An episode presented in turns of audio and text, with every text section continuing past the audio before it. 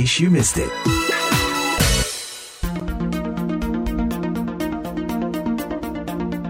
In case you missed it, puncak varian Omicron di Indonesia diperkirakan akan terjadi pada Februari hingga Maret. Beberapa penelitian awal menyebut Omicron tidak seganas varian-varian sebelumnya. Tapi WHO baru-baru ini memperingatkan, AIDS tunggu dulu. Because even though Omicron uh, is less severe than Delta, it still is putting people in hospital. It is still putting people into ICU and needing advanced clinical care. It is still killing people. Lalu yang juga masih jadi pertanyaan adalah varian ini ada dampak long COVID-nya nggak sih seperti varian-varian sebelumnya? Nah untuk itu kita akan bahas bersama Dr. Diki Harnanda dari Rumah Sakit Mitra Plumbon Cirebon. Halo, apa kabar Dr. Diki? Halo, baik, kabar baik, alhamdulillah sehat. Dan narasumber kita yang kedua adalah Fitria Yusuf, penyintas Omikron yang ada di Edmonton, Alberta, Kanada. Hai Fitri, selamat bergabung. Hai Vin. Saya mau ke Fitri dulu uh, yang sedang hamil, sudah divaksin lengkap, baru pulih dari Omikron pada awal Januari bahkan sempat dirawat di rumah sakit juga selama beberapa hari ya. Waktu itu gejala apa yang dialami Fitri? Waktu itu sih awalnya uh, cuman sakit tenggorokan jadi karena kita pikir oh di sini kan winter jadi um, karena udara kering aja gitu kan. Uh, tapi habis itu mulai um, tambah parah setelah uh, sakit tenggorokan itu uh, sebenarnya dua hari kemudian mendingan banget merasa mendingan banget uh, bisa keluar segala macam tapi setelah merasa lebih baik uh, dari situ saya mulai mulai merasa sesak napas mulai um, jalan kayak um, kayak tertapis-tapis. Pokoknya istilahnya untuk melakukan uh, kegiatan biasa uh, walaupun cuma dari kamar ke kamar mandi itu sangat sangat sulit. Nah dari situ mulai uh, mulai yang kita uh, yang ini kayaknya nggak cuma sakit tenggorokan atau udara kering winter. Dari situ uh, saya apa uh, cek ke rapid test hasilnya memang positif tapi dari situ uh, saya apa apa apa udahlah tinggal aja di rumah kita uh, isolate. Um, dan sayangnya ketika kami rapid test dan besoknya kami uh, uh, PCR kami sekeluarga positif kecuali anak saya yang paling besar. Hmm. itu terus um, ya udah dari situ uh, sesak napas saya makin nggak nggak nggak kelihatan bagus. It's just getting worse. Um, mm-hmm. terus saya telepon kebetulan saya uh, kita sama mid, mid, midwife untuk yang taking care uh, hamilan ini. Saya telepon midwife saya. Saya bilang um, udah ke rumah sakit aja tapi jangan ke emergency karena kamu hamil. Uh, saya ke rumah sakit dan itu uh, oksigen level saya itu memang sangat rendah. Dari situ mereka nggak nggak membolehkan saya pulang dan dari situ udah saya di rumah sakit selama lima malam enam hari. Dokter Diki, kalau dengar nah. penjelasan pengalaman dari Fitri tadi, sebenarnya nggak hmm. ringan-ringan banget ya Omikron ya. kalau ada yeah. sendiri ngelihat pasien yang ada di uh, Cirebon itu seperti apa kebanyakan? Kalau di Indonesia ini kan baru akan ya, baru beberapa kasus ya. Walaupun per hari ini ada 2.900 kasus baru. Dan di Cirebon sendiri saya sedang merawat baru tiga, mudah-mudahan nggak nambah lagi ya. Tapi gini, saya sepakat juga dengan apa yang diberitakan ataupun disampaikan oleh Direktur WHO bahwa Let's be clear. While Omicron causes less severe disease than Delta, it remains a dangerous virus particularly for those who are unvaccinated. Kita tidak boleh menyepelekan Omikron. Walaupun laporan-laporan awal menyatakan bahwa uh, eh, COVID-19 yang disebabkan oleh karena SARS-CoV-2 varian Omikron ini relatif ringan, nah ini ini agak uh, agak kurang tepat. Kenapa? Hmm. Karena di situ ada populasi rentan. Nah, termasuk dalam hal ini populasi rentan untuk COVID-19 menjadi berat itu salah satunya adalah wanita hamil. Hmm, Nah, seperti di sini Fitri, saya ya. mencermati, kok sesak gitu ya. Karena memang secara teoritis memang jarang kecuali pada kasus lansia, orang belum divaksin, kemudian dengan komorbid. Saya asumsinya di sini Mbak uh, Fitria ini adalah wanita muda, sehat, sudah tervaksinasi lengkap. Ternyata ada, tapi ada titik lemahnya di sini, Mhm. hamil. Nah, Iya. yang selama ini diamati dari varian-varian sebelumnya, alfa, beta, gamma, delta, itu disebutkan bahwa wanita hamil ini termasuk dalam populasi rentan. Adanya perubahan dalam status hormonal maupun fisiologi inilah yang menyebabkan ketika wanita hamil terkena COVID-19 varian apa pun, mereka adalah populasi rentan yang harus diwaspadai. Karena masih sangat mungkin untuk mengalami perburukan. So, the pregnant women who are, who are admitted with COVID, one in three need respiratory support, one in six need to go to intensive care, one in five uh, need to be delivered preterm, and one in five, their babies need to go to the neonatal unit admission. Ya, dikaitkan dengan COVID-19 ini kan bukan hanya soal replikasi virus ya. Dalam artian, eh, memang secara teoritis COVID-19 yang disebabkan karena varian Omicron ini tingkat replikasi ataupun berkembang biaknya di saluran nafas bawah dalam hal ini paru itu katanya tuh 10 kali lebih rendah. Tapi harus kita amati juga, bukan hanya replikasi virus yang kita harus waspadai, tetapi inflamasi. Respon tubuh terhadap infeksi virus itu yang kemudian berbeda-beda tiap orang. Nah, di sini Hmm. diamati yang seperti tadi awalnya membaik ya, karena gejalanya membaik. Ketika jalan-jalan, tapi kok kemudian tiba-tiba memburuk. Nah, di situ replikasi virusnya memang sudah berkurang, tapi respon tubuh Mbak Fitria ini yang kemudian maladaptif, tidak tepat terhadap virusnya. Yang kita ingin tahu juga ini ya Hmm. adalah long COVID alias gejala dampak panjang dari varian Omicron. Saya pengen tanya ke Fitri dulu setelah pulang dari rumah sakit, berarti kan sudah dua minggu nih di rumah gitu ya. Masih ngerasa ada gejala-gejala tertentu nggak sih pada tubuh? batuk sampai sekarang tuh masih um, ada. Itu yang kayaknya susah banget untuk di untuk dihilangkan. Um, kit- karena aku hamil eh, aku nggak bisa eh, apa minum obat pastinya. Jadi eh, kita lebih yang ke natural remedies kayak eh, jahe kayak lemon kayak gitu. Dan itu pun membantu tapi ya nggak membantu juga sih sebenarnya cuman kayak uh, uh, apa ya toning down aja. Um, cuman yang pasti saya rasakan itu uh, lebih ke pernafasan yang setelah saya keluar dari rumah sakit itu sampai sekarang sampai hari ini saya di uh, boleh pulang dari rumah sakit itu tanggal uh, 7 kalau nggak salah uh, 7 Januari dan sekarang kan udah tanggal 20 sekian.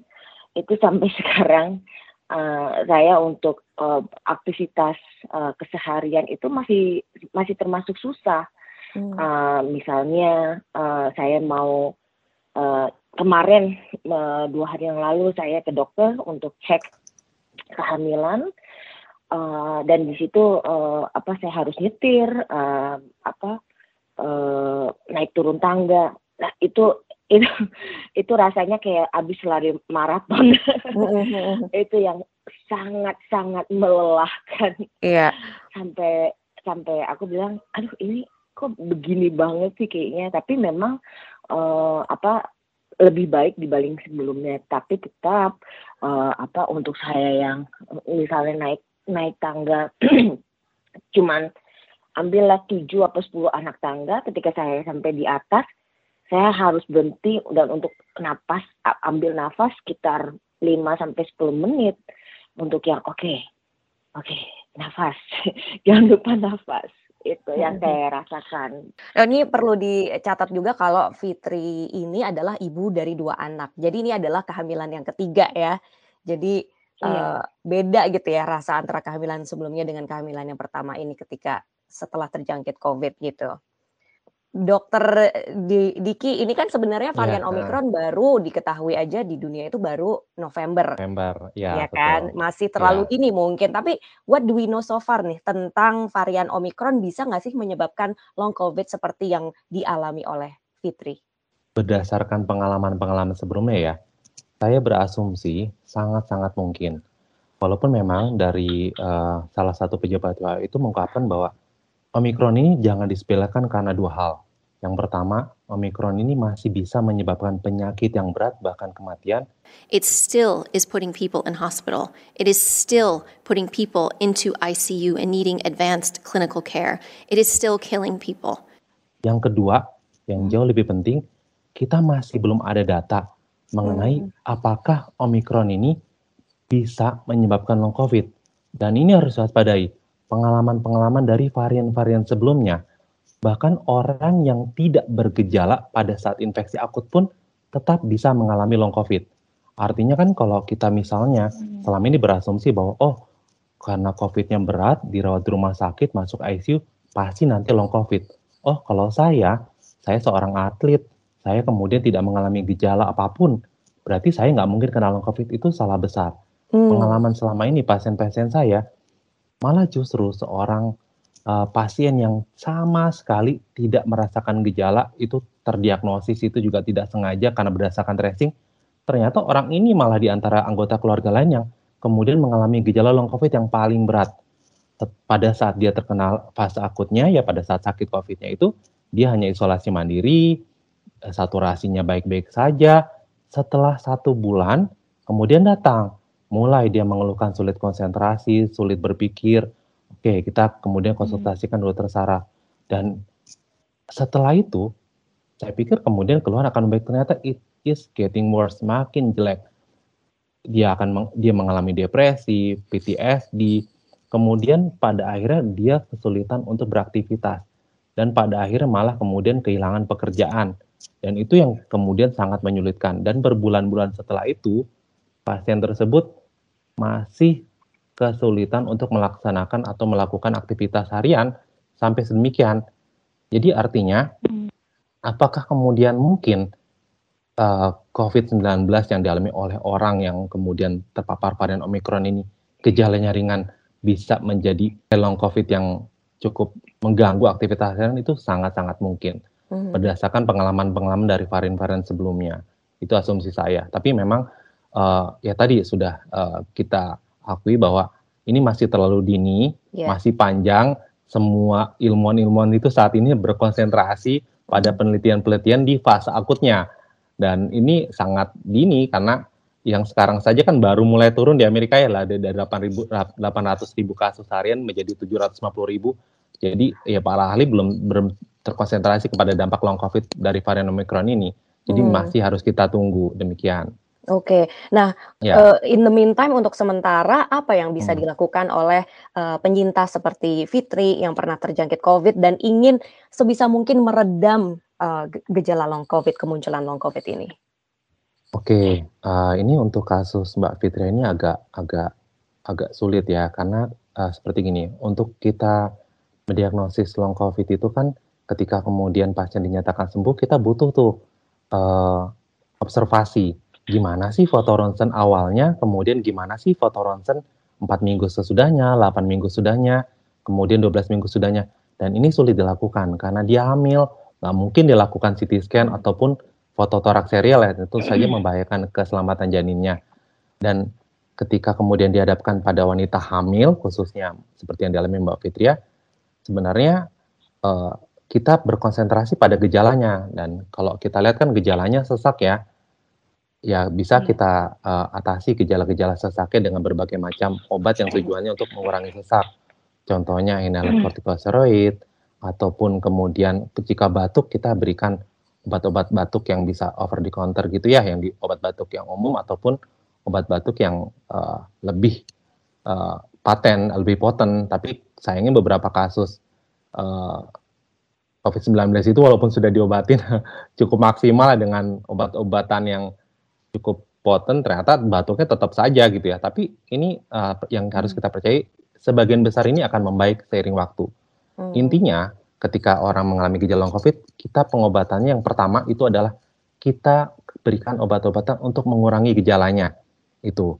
Kemudian yang kedua, kita lakukan tindakan-tindakan yang mengupayakan supaya orang tersebut bisa kembali beraktivitas normal. Contohnya apa? Kalau misalnya tadi Mbak Fitri bilang, oh sesek, ya kemudian gara-gara sesek ini kan dia tidak bisa berjalan, tidak bisa bicara banyak ya, malah harus memilih mau ngomong atau mau jalan. Salah satu milih gitu iya, ya, nggak bisa ngomong ya, sambil jalan gitu. ya itu pasien-pasien saya juga berbicara seperti itu. Tapi sejauh ini, ketika kemudian pasien itu patuh terhadap upaya pengobatan, salah satunya dengan rehabilitasi medik, itu hasilnya sangat-sangat baik.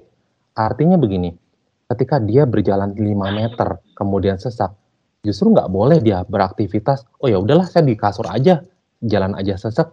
Justru dengan mengikuti tahapan-tahapan terapi di antara rehabilitasi medik, salah satunya latihan. Ya, justru oh lima kalau lima langkah sesak ya, oke deh kita latihan mulai dari lima langkah, istirahat dulu lima menit, nanti latihan lagi 10 meter lagi, 20 meter lagi, dan akhirnya pada akhirnya karena dia cukup patuh, cukup uh, apa ya uh, mengikuti instruksi dari dokternya ya sebagian besar alhamdulillah bisa beraktivitas normal jadi upaya-upaya kesehatan itu sangat banyak yang bisa kita lakukan supaya bisa mengembalikan orang tersebut yang tadinya benar-benar uh, disabilitas ya karena penyakitnya itu kemudian sebagian besar kemudian akan berangsur menjadi uh, normal lagi itu sangat-sangat mungkin seiring waktu. Itu harapan saya seperti itu dan selama ini juga pengalaman pada kasus-kasus yang berat pun alhamdulillah bisa membaik. Jadi tetap optimis buat Mbak Fitri. Iya, gimana ya. Fitri reaksinya? Sepertinya tips tadi cukup mudah dilakukan, bisa dicoba mungkin ya? Iya, uh, uh, memang saya sempat dengar yang uh, rehabilitasi itu um, apa uh, untuk yang latihan uh, latihan gimana? Oke, okay, uh, setelah yang seperti Dr. Diki bilang setelah lima. Langkah istirahat dulu tapi jangan terus kelamaan istirahat tapi uh, terus latihan lagi gitu. Memang um, apa itu istilahnya sangat sangat pastinya akan sangat sangat membantu. Karena kita kan nggak mau cuman stuck aku begini terus sih untuk dua bulan ke depan misalnya kayak gitu. Kan ya. iya. Semoga progres terus ya Fitri ya.